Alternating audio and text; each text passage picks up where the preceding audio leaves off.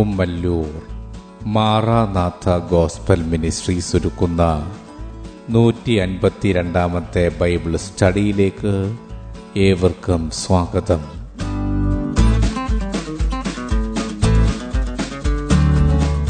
ശിഷ്യത്വം എന്ന വിഷയത്തിന്റെ അറുപത്തിരണ്ടാം ഭാഗത്തെ ആസ്പദമാക്കി ദൈവത്താലുള്ള പരീക്ഷകൾ എന്ന വിഷയത്തിന്റെ ഒൻപതാം ഭാഗമാണ് നിങ്ങൾ കേൾക്കുവാൻ പോകുന്നത്.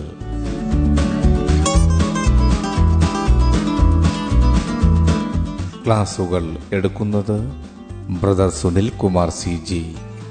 അന്വേഷണങ്ങൾക്ക് nine double four seven two zero double six eight zero.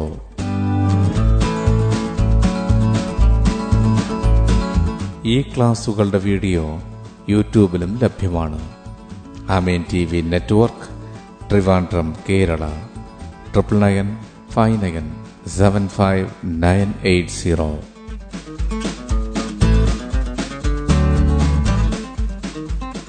സൃഷ്ടാവായ ദൈവത്തിന്റെ അതിപരിശുദ്ധമായ നാം വാഴ്ത്തപ്പെടുമാറാകട്ടെ. പരീക്ഷകളും പ്രലോഭനങ്ങളും എന്നുള്ള ബന്ധത്തിൽ പഴയ നിയമത്തിലെ ഭക്തനായ അബ്രഹാം ദൈവം തനിക്ക് അനുവദിച്ചൊരു പരീക്ഷയെ സ്നേഹത്താൽ എങ്ങനെ ജയിക്കുന്നു എന്നുള്ളതാണ് നമ്മൾ ഇവിടെ വിചിന്തനം ചെയ്യാൻ ആഗ്രഹിക്കുന്നത്. ദൈവം ഓരോ ഘട്ടങ്ങളിലൂടെ മനുഷ്യനെ കടത്തിവിട്ട് അവിടുത്തെ സ്നേഹത്തോടുള്ള ബന്ധത്തിൽ അവിടുത്തെ വിശ്വസമുള്ള ബന്ധത്തിൽ എത്തരത്തിൽ അവർ കാര്യങ്ങളെ അഭിമുഖീകരിക്കുന്നു കൈകാര്യം ചെയ്യുന്നു എന്നുള്ളത്. ദൈവ വചനത്തോടുള്ള ബന്ധത്തിലും ഓരോ വ്യക്തികളുടെ ജീവിതത്തിലും വളരെ പ്രാധാന്യമേറിയ കാര്യമാണ്. ഇവിടെ നമ്മൾ കാണുന്ന അബ്രഹാമിന്റെ ജീവിതത്തിലെ നിർണായകമായൊരു സംഭവമാണ്. ഉൽപ്പത്തി പുസ്തകം ഇരുപത്തിരണ്ടാമത്തെ അധ്യായം ഒന്ന് രണ്ട് വാക്യങ്ങൾ. അതിന്റെ ശേഷം ദൈവം അബ്രഹാമിനെ പരീക്ഷിച്ചത് എങ്ങനെയെന്നാൽ അബ്രഹാമെ എന്ന് വിളിച്ചതിന് ഞാൻ ഇതാ എന്നവൻ പറഞ്ഞു. അപ്പോൾ അവൻ നിന്റെ മകനെ നീ സ്നേഹിക്കുന്ന നിന്റെ ഏകജാതനായ ഇസഹാക്കിനെ തന്നെ കൂട്ടിക്കൊണ്ട് മൂര്യാദേശത്ത് ചെന്ന് അവിടെ ഞാൻ നിന്നോട് കൽപ്പിക്കുന്ന ഒരു മലയിൽ അവനെ ഹോമയാഗം കഴിക്ക എന്നള്ളി ചെയ്തു. ഇവിടെ ദൈവം വ്യക്തമായിട്ട് അബ്രഹാമിനോട് പറയുകയാണ് അതിനു മുമ്പ് പരിശുദ്ധാത്മാവിടെ രേഖപ്പെടുത്തിയിരിക്കുന്നു. അതിന്റെ ശേഷം ദൈവം അബ്രഹാമിനെ പരീക്ഷിച്ചത്. അപ്പോൾ ദൈവം അബ്രഹാമിനെ പരീക്ഷിക്കുക അടുത്ത ഘട്ടങ്ങളിലേക്ക് അബ്രഹാമിന്റെ ജീവിതത്തെ മാറ്റുവാൻ നിർണായമായ ചില അനുഭവങ്ങളിലൂടെ അബ്രഹാമിനെ കടത്തിവിടുവാൻ ദൈവം അബ്രഹാമിനെ പരീക്ഷിക്കുക ഒരുപക്ഷെ നാം ചിന്തിക്കുമ്പോൾ അത് അല്പ കഠിനമായ ഒരു പരീക്ഷ ആണ് നമ്മൾ ചിന്തിച്ചെന്ന് വരാം. അതങ്ങനെ തന്നെയാണ് താനും. കാരണം ദൈവം പറയുന്നു നിന്റെ മകനെ നീ സ്നേഹിക്കുന്ന നിന്റെ ഏകജാതനായ ഇസഹാക്കിനെ തന്നെ കൂട്ടിക്കൊണ്ട് മോര്യാദേശത്ത് ചെന്ന് അവിടെ ഞാൻ നിന്നോട് കൽപ്പിക്കുന്ന ഒരു മലയിൽ അവനെ ഹോമയാഗം കഴിക്കുക ഇതാണ് ദൈവം പറയുന്നത്. അപ്പോൾ അബ്രഹാം ആ വിഷയത്തെ എങ്ങനെ നേരിട്ടു? താൻ എങ്ങനെ അതിനോട് പ്രതികരിച്ചു? സ്വന്തം മകനെ യാഗം കഴിക്കുവാൻ തക്കവണ്ണം അബ്രഹാം എന്ത് നിലപാടെടുത്തു? ഇതൊക്കെ ഇവിടെ നാം മനസ്സിലാക്കേണ്ടുന്ന വിചിന്തനം ചെയ്യേണ്ടുന്ന കാര്യങ്ങളാണ്. അബ്രഹാമിന്റെ ജീവിതത്തിൽ തന്റെ വാഗ്ദത്തങ്ങളുടെ പൂർണത മുഴുവൻ ഇസഹാക്കിനെ കേന്ദ്രീകരിച്ച. കാരണം ഇസഹാക്ക് ഇല്ലാതായാൽ അബ്രഹാമിനോടുള്ള ബന്ധത്തിൽ ദൈവം പറഞ്ഞിട്ടുള്ള എല്ലാ വാഗ്ദത്തങ്ങളും അതോടെ ഇല്ലാതാകുകയാണ് ഒരുപക്ഷേ ഇത് ദൈവം തന്നെയാണോ അരുളി ചെയ്തതെന്ന് ആരായുവാനുള്ള സാധ്യത അബ്രഹാമിന്റെ മുമ്പിലുണ്ട്. കാരണം ദൈവം വ്യക്തമായി അബ്രഹാമിനുള്ള വാഗ്ദത്തങ്ങളെ മുഴുവൻ സഫലമാക്കുവാൻ നൽകപ്പെട്ടിരിക്കുന്ന ഇസഹാക്ക. ആ ഇസഹാക്കിനെയാണ് ഇവിടെ ഹോമയാഗം കഴിക്കണമെന്ന് ദൈവം വ്യക്തമായിട്ട് പറയുന്നത്.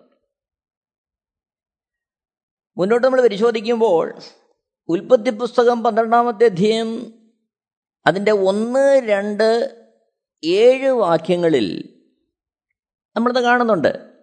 ഉൽപ്പത്തി പുസ്തകം പന്ത്രണ്ടാമത്തെ അധ്യയം ഒന്ന് രണ്ട് ഏഴ് വാക്യങ്ങളിൽ. യഹോവ അബ്രാമിനോട് അള്ളിച്ചത് എന്തെന്നാൽ നീ നിന്റെ ദേശത്തെയും ചാർച്ചക്കാരെയും പിതൃഭവനത്തെയും വിട്ടു പുറപ്പെട്ട് ഞാൻ നിന്നെ കാണിപ്പാനിരിക്കുന്ന ദേശത്തേക്ക് പോകാം. രണ്ടാമത്തെ വാക്യം ഞാൻ നിന്നെ വലിയൊരു ജാതിയാക്കും. നിന്നെ അനുഗ്രഹിച്ച് നിന്റെ പേർ വലുതാക്കും. നീ ഒരനുഗ്രഹമായിരിക്കും. നാലാമത്തെ വാക്യത്തിൽ യഹോവതനോട് കൽപ്പിച്ചതുപോലെ അബ്രഹാം പുറപ്പെട്ടു. അബ്രഹാം അതനുസരിക്കാൻ തയ്യാറാകുന്നു. അപ്പോൾ അനുസരിച്ചു കഴിഞ്ഞ അബ്രാമിനോട് ഉൽപ്പത്തി പുസ്തകം പന്ത്രണ്ടാമത്തെ അധ്യയന്റെ ഏഴാമത്തെ വാക്യത്തിൽ ദൈവം പറയുന്നു യഹോബ അബ്രാമിന് പ്രത്യക്ഷനായി നിന്റെ സന്തതിക്ക് ഞാൻ ഈ ദേശം കൊടുക്കുമെന്ന് അരളി ചെയ്തു. നോക്കണം യഹോവ അബ്രഹാമിന് പ്രത്യക്ഷനായിട്ട് പറയുകയാണ് നിന്റെ സന്തതിക്ക് ഞാൻ ഈ ദേശം കൊടുക്കും. അപ്പോൾ കനാൻ ദേശം അത് തന്റെ സന്തതിക്ക് കൊടുക്കുമെന്ന് വളരെ വ്യക്തമായിട്ട് പറയുക ദൈവം. ഉൽപ്പത്തി പുസ്തകം പതിമൂന്നാമത്തെ അധ്യയം അതിന്റെ പതിനാറാമത്തെ വാക്യം പരിശോധിക്കുമ്പോൾ അബ്രാമിനോട് ദൈവം പറയുന്നു ഞാൻ നിന്റെ സന്തതിയെ ഭൂമിയിലെ പൊടി പോലെ ആക്കും. ഭൂമിയിലെ പൊടിയെ എണ്ണുവാൻ കഴിയുമെങ്കിൽ നിന്റെ സന്തതിയെ വേണം. ഉൽപ്പത്തി പുസ്തകം പതിനഞ്ചാമത്തെ അധ്യയം അതിന്റെ അഞ്ചാമത്തെ വാക്യത്തിൽ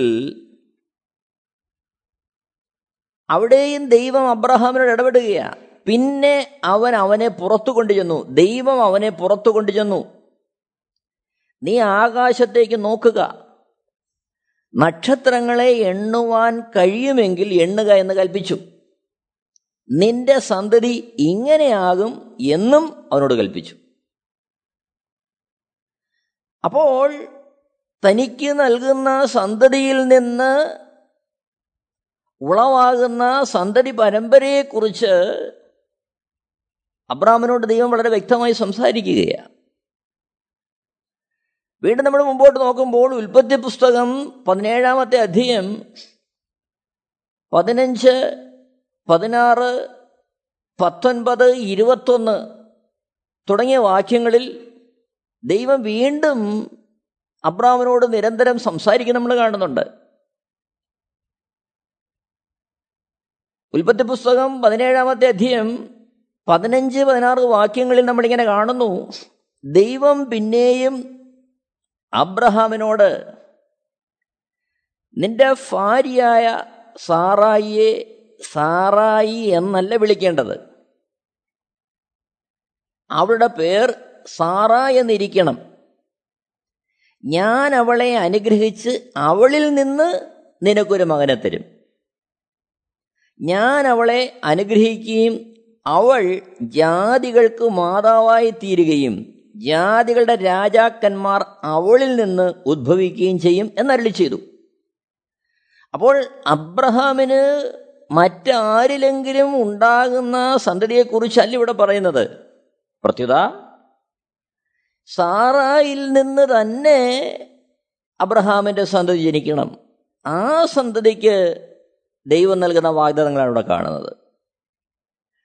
വീണ്ടും ഉൽപ്പത്തി പുസ്തകം പതിനേഴാമത്തെ അധ്യയം അതിന്റെ പത്തൊമ്പതാമത്തെ വാക്യത്തിൽ അതിന് ദൈവം അരളി ചെയ്തത് അല്ല നിന്റെ ഭാര്യയായ സാറാ തന്നെ നിനക്കൊരു മകനെ പ്രസവിക്കും. നീ അവന് ഇസ്ഹാക്ക് എന്ന് പേരിടേണം. ഞാൻ അവനോട് അവന്റെ ശേഷം അവന്റെ സന്തതിയോടും എന്റെ നിയമത്തെ നിത്യ നിയമമായി ഉറപ്പിക്കും. അപ്പോൾ ഇവിടെ ഹാഗാറിൽ അബ്രഹാമിന് സന്തതി ജനിച്ചു ഇസ്മായേൽ. അപ്പോൾ പ്രായാധിക്യമെത്തിയ അബ്രഹാം ദൈവത്തോട് പറയുന്നുണ്ട് ഒരു ഭാഗത്ത്.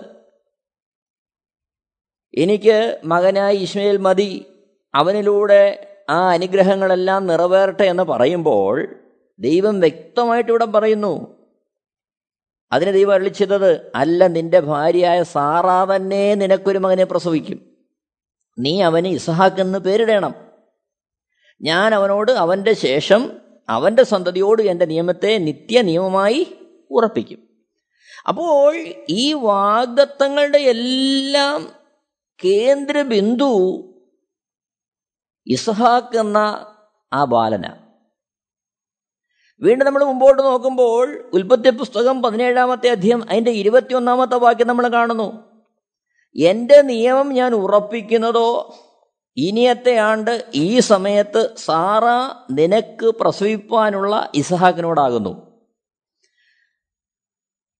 ഉൽപ്പത്തി പുസ്തകം ഇരുപത്തിയൊന്നാമത്തെ അദ്ദേഹത്തിന്റെ പന്ത്രണ്ടാമത്തെ വാക്യത്തിൽ നമ്മൾ മറ്റൊരു സംഭവം കാണുന്നുണ്ട്. എന്നാൽ ദൈവം അബ്രഹാമിനോട് ബാലന്റെ നിമിത്തവും ദാസിയുടെ നിമിത്തവും നിനക്ക് അനിഷ്ടം തോന്നരുത്.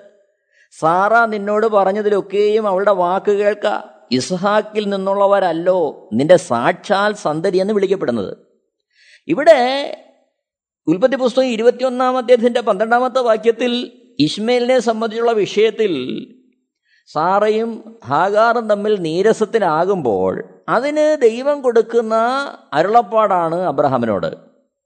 ആ അരുളപ്പാട് ഇതാണ്.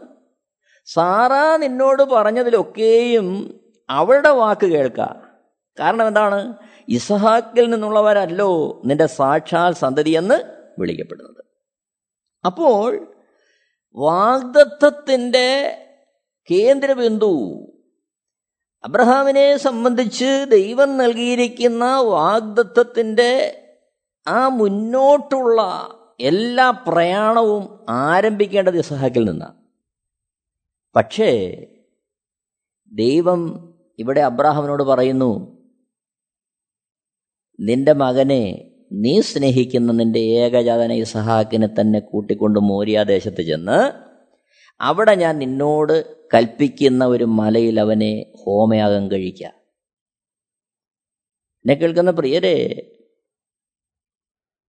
ഇത് മാനുഷ്യമായ ബുദ്ധിയിൽ ഒരു മനുഷ്യന് ഉൾക്കൊള്ളാൻ കഴിയുന്നതിനപ്പുറമാണ് അല്ലെങ്കിൽ അംഗീകരിക്കാൻ കഴിയുന്നതിനപ്പുറമാണ് എന്നാൽ ദൈവത്തിന്റെ ശബ്ദം കേട്ട് ദൈവത്തിന്റെ വഴികളിൽ നടന്ന അബ്രഹാം തന്നോട് ദൈവം ആ കൽപ്പിച്ച ആ കൽപ്പന മറ്റൊരർത്ഥത്തിൽ ആ പരീക്ഷ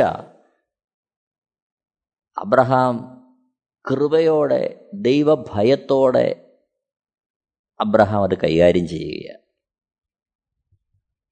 നമ്മളത് വളരെ ശ്രദ്ധിക്കേണ്ട ഒരു കാര്യമാണ്. അപ്പോൾ ദൈവം അബ്രഹാമിനെ പരീക്ഷിക്കുന്നു.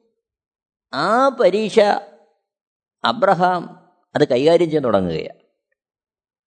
എന്നെ കേൾക്കുന്ന പ്രിയരെ യേശുവിനെ അനുഗമിക്കുവാൻ വിളിക്കപ്പെട്ട ഭക്തന്മാരുടെ ജീവിതത്തിൽ ദൈവം പരീക്ഷകൾ അനുവദിക്കും. ആ പരീക്ഷകൾ ഒരുവനെ തോൽപ്പിക്കാനല്ല മറിച്ച് കൃപയാൽ കർത്താവിലുള്ള സമ്പൂർണ ആശ്രയത്തിൽ വിശ്വാസത്തിൽ ദൈവസ്നേഹത്തിൽ ദൈവത്തോടുള്ള ഭയത്തിൽ അതെല്ലാം അനുസരിക്കുന്നതിനും ആ പരീക്ഷയൊക്കെ ദൈവകൃപയിൽ ജയിക്കുന്നതിനും ആ ദൈവം നമ്മളെ വിളിച്ചിരിക്കുന്നത്. ഇവിടെ ഉൽപ്പത്തി പുസ്തകം ഇരുപത്തിരണ്ടാമത്തെ അധ്യയം മൂന്ന് മുതൽ വായിക്കുമ്പോൾ അബ്രഹാം ഈ വിഷയത്തെ എങ്ങനെ കൈകാര്യം ചെയ്ത് നമ്മൾ കാണുകയാണ്. മൂന്നാമത്തെ വാക്യം നമ്മൾ കാണുന്നു അബ്രഹാം അധികാലത്ത് എഴുന്നേറ്റ് കഴുതയ്ക്ക് കോപ്പിട്ട് കെട്ടി ബാല്യക്കാരിൽ രണ്ടുപേരെയും തന്റെ മകൻ ഇസഹാക്കിനെയും കൂട്ടി ഹോമയാഗത്തിന് വിറക് കീറി എടുത്തും കൊണ്ട് പുറപ്പെട്ടു. ദൈവം തന്നോട് കൽപ്പിച്ച സ്ഥലത്തേക്ക് പോയി. അവിടെ അധികാലത്ത് എഴുന്നേറ്റ്. അപ്പോൾ ദൈവം തന്നോട് ആ ഒരു കൽപ്പന നടത്തിയപ്പോൾ അരുളപ്പാട് അറിയിച്ചപ്പോൾ അത് സത്യമാണോ? ഇത്രത്തോളം വാഗ്ദത്തങ്ങൾ ഈ ഇസഹാക്കിനെ പ്രതി ലഭിച്ചതാണല്ലോ തന്നതാണല്ലോ ദൈവമേ. ഇനി അങ്ങ് തന്നെയാണോ എന്നോട് പറയുന്നത്? മറിച്ച് ഇതിനൊരു നീക്കുപോക്ക് എന്തെങ്കിലും ഉണ്ടോ? വേറെ എന്തെങ്കിലും കാര്യങ്ങൾ ചെയ്താൽ ഇതിന് പരിഹാരമാകുമോ? ഇതൊന്നും ആരായുവാനോ ആ ഭാഗത്തേക്ക് ചിന്തിക്കുവാനോ അബ്രഹാം തുനിയുന്നില്ല. പ്രത്യുത അബ്രഹാം ചെയ്യുന്ന കാര്യം അധികാലത്തെഴുന്നേറ്റ് കഴുതയ്ക്ക് കോപ്പിട്ട് കെട്ടി ബാല്യക്കാർ രണ്ടുപേരെയും തന്റെ മകൻ ഇസഹാക്കിനെയും കൂട്ടി ഹോമയാഗത്തിന് വിറക് കീറി എടുത്തും കൊണ്ട് പുറപ്പെട്ടു. ദൈവം തന്നോട് കൽപ്പിച്ച സ്ഥലത്തേക്ക് പോയി. നാലാമത്തെ വാക്യം നമ്മൾ കാണുന്നു. മൂന്നാം ദിവസം അബ്രഹാം നോക്കി ദൂരത്ത് നിന്ന് ആ സ്ഥലം കണ്ടു. അപ്പോൾ ദൈവം ഒരു വേള ഏതെങ്കിലും ഒരു ദർശനത്തിൽ അബ്രഹാമിന് ആ മലയെക്കുറിച്ചുള്ള ആ വ്യക്തമായ ചിത്രം കൊടുത്തു കാണും. എന്തായിരുന്നാലും മൂന്ന് ദിവസം യാത്ര ചെയ്തു. മൂന്നാം ദിവസം അബ്രഹാം ദൂരത്ത് നിന്ന് ദൈവം ആഗ്രഹിക്കുന്ന ആ യാഗം നടത്തേണ്ടുന്ന സ്ഥലം കാണുകയാണ്. അവിടെ ആറാമത്തെ വാക്യത്തിൽ നമ്മൾ കാണുന്നുണ്ട്. താഴോട്ട് വായിക്കുമ്പോൾ ഉൽപ്പത്തി പുസ്തകം ഇരുപത്തിരണ്ടാമത്തെ അധ്യയന്റെ ആറാമത്തെ വാക്യം. അബ്രഹാം ഹോമയാകത്തുള്ള വിറകെടുത്ത് തന്റെ മകനായ ഇസഹാക്കിന്റെ ചുമലിൽ വെച്ചു. തീയും കത്തിയും താൻ എടുത്തു. ഇരുവരും ഒന്നിച്ചു നടന്നു. ഏഴാമത്തെ വാക്യത്തിൽ അപ്പോൾ ഇസ്ഹാക്ക് തന്റെ അപ്പനായ അബ്രഹാമിനോട് അപ്പാ എന്ന് പറഞ്ഞതിന് അവൻ എന്താകുന്നു മകനെ എന്ന് പറഞ്ഞു. തീയും വിറകുമുണ്ട് എന്നാൽ ഹോമയാഗത്തിന് ആട്ടിൻകുട്ടി എവിടെ എന്നവൻ ചോദിച്ചു. എട്ടാമത്തെ വാക്യത്തിൽ ദൈവം തനിക്ക് ഹോമയാഗത്തിന് ആട്ടിൻകുട്ടിയെ നോക്കിക്കൊള്ളും മകനെ എന്ന് അബ്രഹാം പറഞ്ഞു. അങ്ങനെ അവർ ഇരുവരും ഒന്നിച്ച് നടന്നു. ദൈവം കൽപ്പിച്ചിരുന്ന സ്ഥലത്ത് അവർ എത്തി. അബ്രഹാം ഒരു യാഗപീഠം പണിതു വിറകടക്കി. തന്റെ മകൻ ഇസഹാക്കിനെ കെട്ടി യാഗപീഠത്തിന്മേൽ വിറകിന്മീതേ കിടത്തി. പത്താമത്തെ വാക്യത്തിൽ പിന്നെ അബ്രഹാം കൈനീട്ടി തന്റെ മകനെ അറുക്കേണ്ടതിന് കത്തിയെടുത്തു. പതിനൊന്നാമത്തെ വാക്യം ഉടനെ യഹോവയുടെ ദൂതൻ ആകാശത്ത് നിന്ന് അബ്രഹാമേ അബ്രഹാമേ എന്ന് വിളിച്ചു. ഞാനിതാ എന്നവൻ പറഞ്ഞു. പന്ത്രണ്ടാമത്തെ വാക്യത്തിൽ ബാലന്റെ മേൽ കൈവയ്ക്കരുത് അവനോടൊന്നും ചെയ്യരുത്. നിന്റെ ഏകജാതനായ മകനെ തരുവാൻ നീ മടിക്കായ കൊണ്ട് നീ ദൈവത്തെ ഭയപ്പെടുന്നു എന്ന് ഞാൻ ഇപ്പോൾ അറിയുന്നു എന്നവൻ അരളി ചെയ്തു.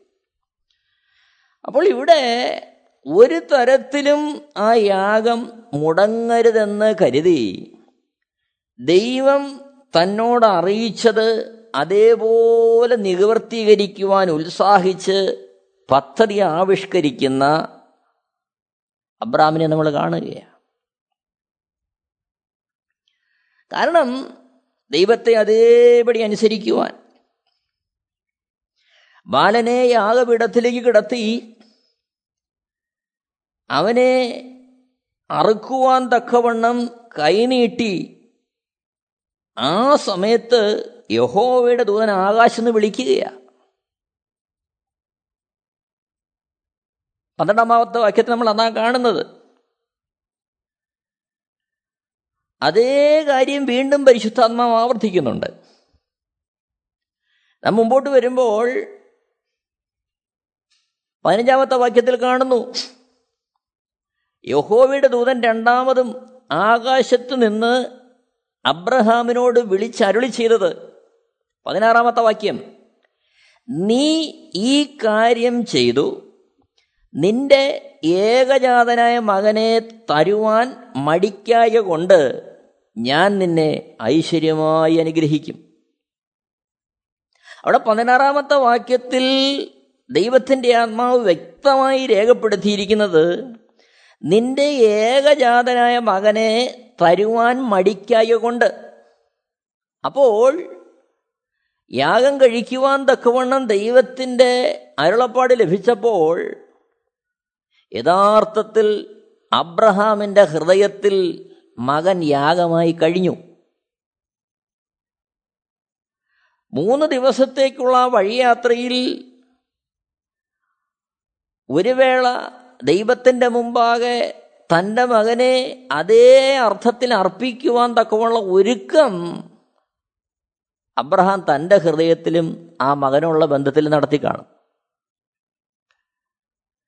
കാരണം ഈ ദിവസത്തിലെ യാത്രയിൽ ഒരു വേള പല കാര്യങ്ങൾ ഈ വാഗ്ദത്വത്തിന്റെ കേന്ദ്രം മുഴുവൻ ഇസഹാക്കാണല്ലോ എന്നോർത്ത് തിരിഞ്ഞു വരുവാനുള്ള സമയമുണ്ട്. എന്നാൽ ആ എല്ലാ സാധ്യതകളെയും അബ്രഹാം ഒഴിവാക്കുകയാണ്. ചുരുക്കത്തിൽ ദൈവത്തിന്റെ ആ ശബ്ദം കേട്ടു. ദൈവത്തിന്റെ ആ കൽപ്പന കേട്ടപ്പോൾ തന്നെ അബ്രഹാം തന്റെ ജീവിതത്തിൽ തന്റെ ഹൃദയത്തിൽ ഒരു നിർണയമെടുത്തു.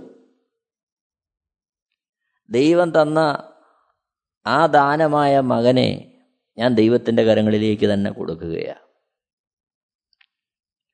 അതുകൊണ്ടാണ് പതിനാറാമത്തെ വാക്യം നമ്മളത് കാണുന്നത്. നിന്റെ ഏകജാതനായ മകനെ തരുവാൻ മടിക്കായകൊണ്ട് അപ്പോൾ അബ്രഹാം ദൈവത്തിന് തന്റെ മകനെ കൊടുത്തു. പതിനേഴാമത്തെ വാക്യത്തിൽ കാണുന്നു ഞാൻ നിന്നെ ഐശ്വര്യമായി അനുഗ്രഹിക്കും. നിന്റെ സന്തതിയെ ആകാശത്തിലെ നക്ഷത്രങ്ങൾ പോലെയും കടൽക്കരയിലെ മണൽ പോലെയും അത്യന്തം വർദ്ധിപ്പിക്കും. നിന്റെ സന്തതി ശത്രുക്കളുടെ പട്ടണങ്ങളെ കൈവശമാക്കും. പതിനെട്ടാമത്തെ വാക്യത്തിൽ നമ്മൾ കാണുകയാ ഏറ്റവും ശ്രേഷ്ഠമായ ഒരു വാക്യം. നീ എന്റെ വാക്കനുസരിച്ചതുകൊണ്ട് നിന്റെ സന്തതി മുഖാന്തരം ഭൂമിയിലുള്ള സകല ജാതികളും അനുഗ്രഹിക്കപ്പെടും എന്ന് ഞാൻ എന്നെ കൊണ്ട് തന്നെ സത്യം ചെയ്തിരിക്കുന്നു എന്ന് ഹോവേരളി ചെയ്യുന്നു. എത്ര മനോഹരമായ ദൈവത്തിന്റെ വാക്കുകളാണ് ഇവിടെ കാണുന്നത്. പതിനെട്ടാമത്തെ വാക്യം. അപ്പോൾ ദൈവത്തിന്റെ വാക്ക് കേട്ട് അത് അതേപടി അനുസരിച്ച അബ്രഹാമിന്റെ ജീവിതത്തിൽ ദൈവം വാഗ്ദത്തം കൊടുക്കുന്നു. നിന്റെ സന്തതി ആകാശത്തിലെ നക്ഷത്രങ്ങൾ പോലെ കടൽക്കരയിലെ മണൽ പോലെ അത്യന്തം വർദ്ധിപ്പിക്കും. നിന്റെ സന്തതി ശത്രുക്കളുടെ പട്ടണങ്ങളെ കൈവശമാക്കും. പതിനെട്ടാമത്തെ വാക്യത്തിൽ നീ എന്റെ വാക്കനുസരിച്ചതുകൊണ്ട് നിന്റെ സന്തതി മുഖാന്തരം ഭൂമിയിലുള്ള സകല ജാതികളും അനുഗ്രഹിക്കപ്പെടും. എന്ന് ഞാൻ എന്നെ കൊണ്ട് തന്നെ സത്യം ചെയ്തിരിക്കുന്നു. അപ്പോൾ ദൈവം ശാശ്വതമായ മാറ്റമില്ലാത്ത ഒരു തിരുത്തലില്ലാത്ത ഒരനുഗ്രഹം തന്നെ കൊണ്ട് തന്നെ സത്യം ചെയ്യുകയാണ് അബ്രഹാമുള്ള ബന്ധത്തിൽ. ശേഷം നാം പുതിയ നിയമത്തിലേക്ക് വരുമ്പോൾ നമ്മൾ ആ വാഗ്ദത്വത്തിന്റെ നിവർത്തി അതേപോലെ കാണുകയാണ് ഗലാത്തിലേഖനം മൂന്നാമത്തെ അധ്യയം അതിന്റെ ആറാമത്തെ വാക്യം മുതൽ വായിച്ചു തുടങ്ങുമ്പോൾ നമ്മൾ കാണുന്നുണ്ട്. ആറാമത്തെ വാക്യം നമ്മൾ കാണുന്നു. അബ്രഹാം ദൈവത്തിൽ വിശ്വസിച്ചു അതവന് നീതിയായി കണക്കിട്ടു എന്നുണ്ടല്ലോ. ഏഴാമത്തെ വാക്യത്തിൽ അതുകൊണ്ട് വിശ്വാസികളത്രേ അബ്രഹാമിന്റെ മക്കളെന്നറിവിൻ. എട്ടാമത്തെ വാക്യം. എന്നാൽ ദൈവം വിശ്വാസം മൂലം ജാതികളെ നീതീകരിക്കുന്നു എന്ന് തിരുവെഴുത്ത് മുൻകണ്ടിട്ട് നിന്നിൽ സകല ജാതികളും അനുഗ്രഹിക്കപ്പെടും എന്നുള്ള സുവിശേഷം അബ്രഹാമിനോട് മുൻകൂട്ടി അറിയിച്ചു. നമ്മളിത് കാണുക അവിടെ. ഉൽപ്പത്തി പുസ്തകം ഇരുപത്തിരണ്ടാം അധ്യയത്തിന്റെ പതിനെട്ടാമത്തെ വാക്യത്തിൽ. നോക്കണം ഒമ്പതാമത്തെ വാക്യം. അങ്ങനെ വിശ്വാസികൾ വിശ്വാസിയായ അബ്രഹാമിനോട് കൂടെ അനുഗ്രഹിക്കപ്പെടുന്നു. ശേഷം താഴോട്ട് വരുമ്പോൾ പതിനാലാമത്തെ വാക്യത്തിൽ നമ്മൾ കാണുന്നുണ്ട് അബ്രഹാമിന്റെ അനുഗ്രഹം ക്രിസ്തു യേശുവിൽ ജാതികൾക്ക് വരേണ്ടതിന് നാം ആത്മാവെന്ന വാഗ്ദത്ത വിഷയം വിശ്വാസത്താൽ പ്രാപിപ്പാൻ തന്നെ. അപ്പോൾ ആത്മാവെന്ന വാഗ്ദത്ത വിഷയം അബ്രഹാമിന് ഉണ്ടായിരുന്ന അതേ വിശ്വാസത്താൽ ദൈവത്തെ ആശ്രയിക്കുന്ന മാനസാന്തരപ്പെടുന്ന സകല ജാതികൾക്കും ലഭ്യമായി.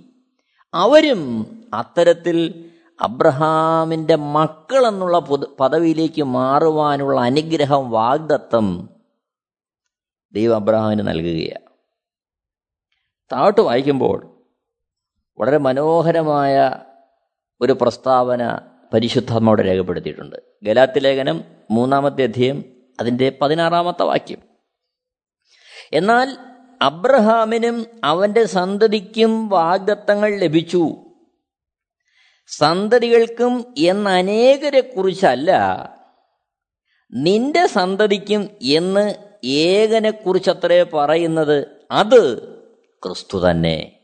അപ്പോൾ നിന്റെ സന്തതിയിലൂടെ സകല ജാതികളും അനുഗ്രഹിക്കപ്പെടും സകല ജനങ്ങളും അനുഗ്രഹിക്കപ്പെടുമെന്ന് ദൈവത്തിന്റെ ആത്മാവ് അവിടെ രേഖപ്പെടുത്തുമ്പോൾ കേവലം അത് ഇസ്ഹാക്കിൽ മാത്രം ഒതുങ്ങി നിൽക്കുകയല്ല.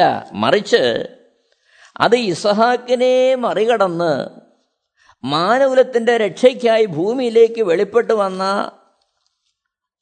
ദൈവപുത്രനായ യേശുക്രിസ്തുവിലേക്ക് ആ വാഗ്ദത്വം നീളുകയാണ് ആ വാഗ്ദത്വത്തിലൂടെ സകല മാനവകുലവും അനുഗ്രഹിക്കപ്പെടുവാൻ തക്കവണ്ണം വേരി ഒരുങ്ങുകയാണ്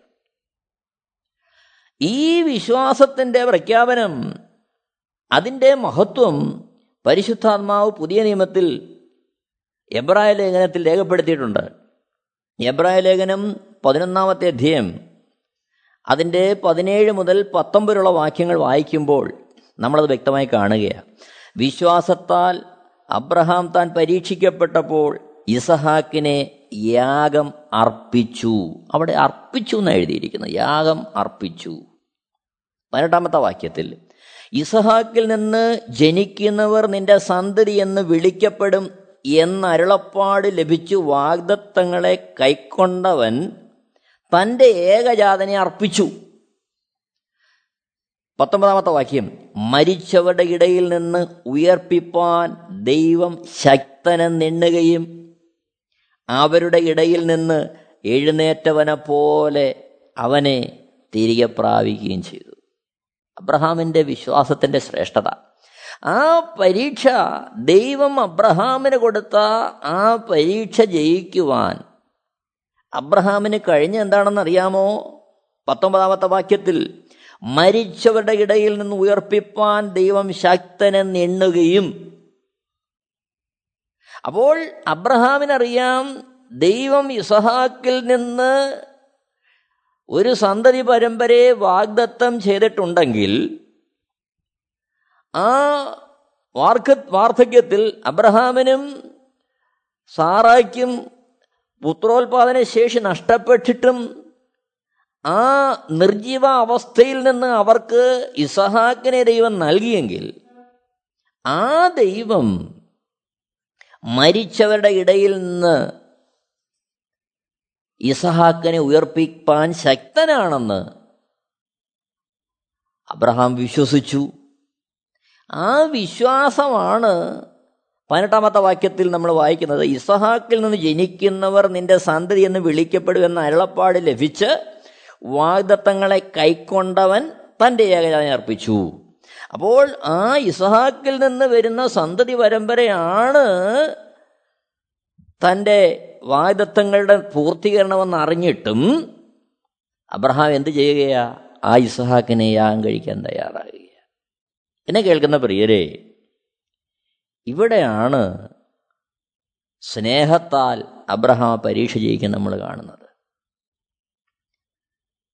മതായ സുവിശേഷം മൂന്നാമത്തെ അധ്യയന്റെ ഒമ്പതാമത്തെ വാക്യത്തിൽ മത്തായി അത് രേഖപ്പെടുത്തുന്നുണ്ട്. അബ്രഹാം ഞങ്ങൾക്ക് പിതാവായിട്ടുണ്ട് എന്ന് ഉള്ളം കൊണ്ട് പറവാൻ തുനിയരുത്. ഈ കല്ലുകളിൽ നിന്ന് അബ്രഹാമിന് മക്കളെ ഉളവാക്കുവാൻ ദൈവത്തിന് കഴിയും. അത് അബ്രഹാമിന്റെ വിശ്വാസത്തിന്റെ പ്രഖ്യാപനം നടത്തുകയാണ് അവിടെ.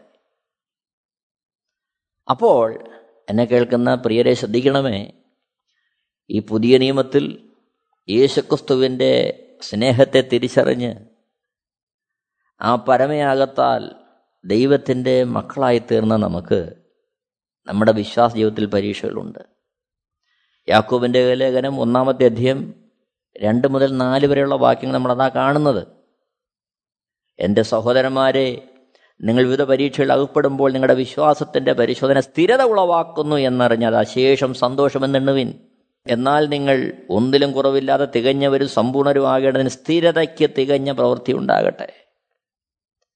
യാക്കോബിന്റെ ലേഖനം ഒന്നിന്റെ പന്ത്രണ്ട് നമ്മൾ വായിക്കുന്നു. പരീക്ഷ സഹിക്കുന്ന മനുഷ്യൻ ഭാഗ്യവാൻ. അവൻ കൊള്ളാകുന്നവനെ തെളിഞ്ഞ ശേഷം കർത്താവ് തന്നെ സ്നേഹിക്കുന്നവർക്ക് വാഗ്ദത്തം ചെയ്ത ജീവകിരീടം പ്രാപിക്കും.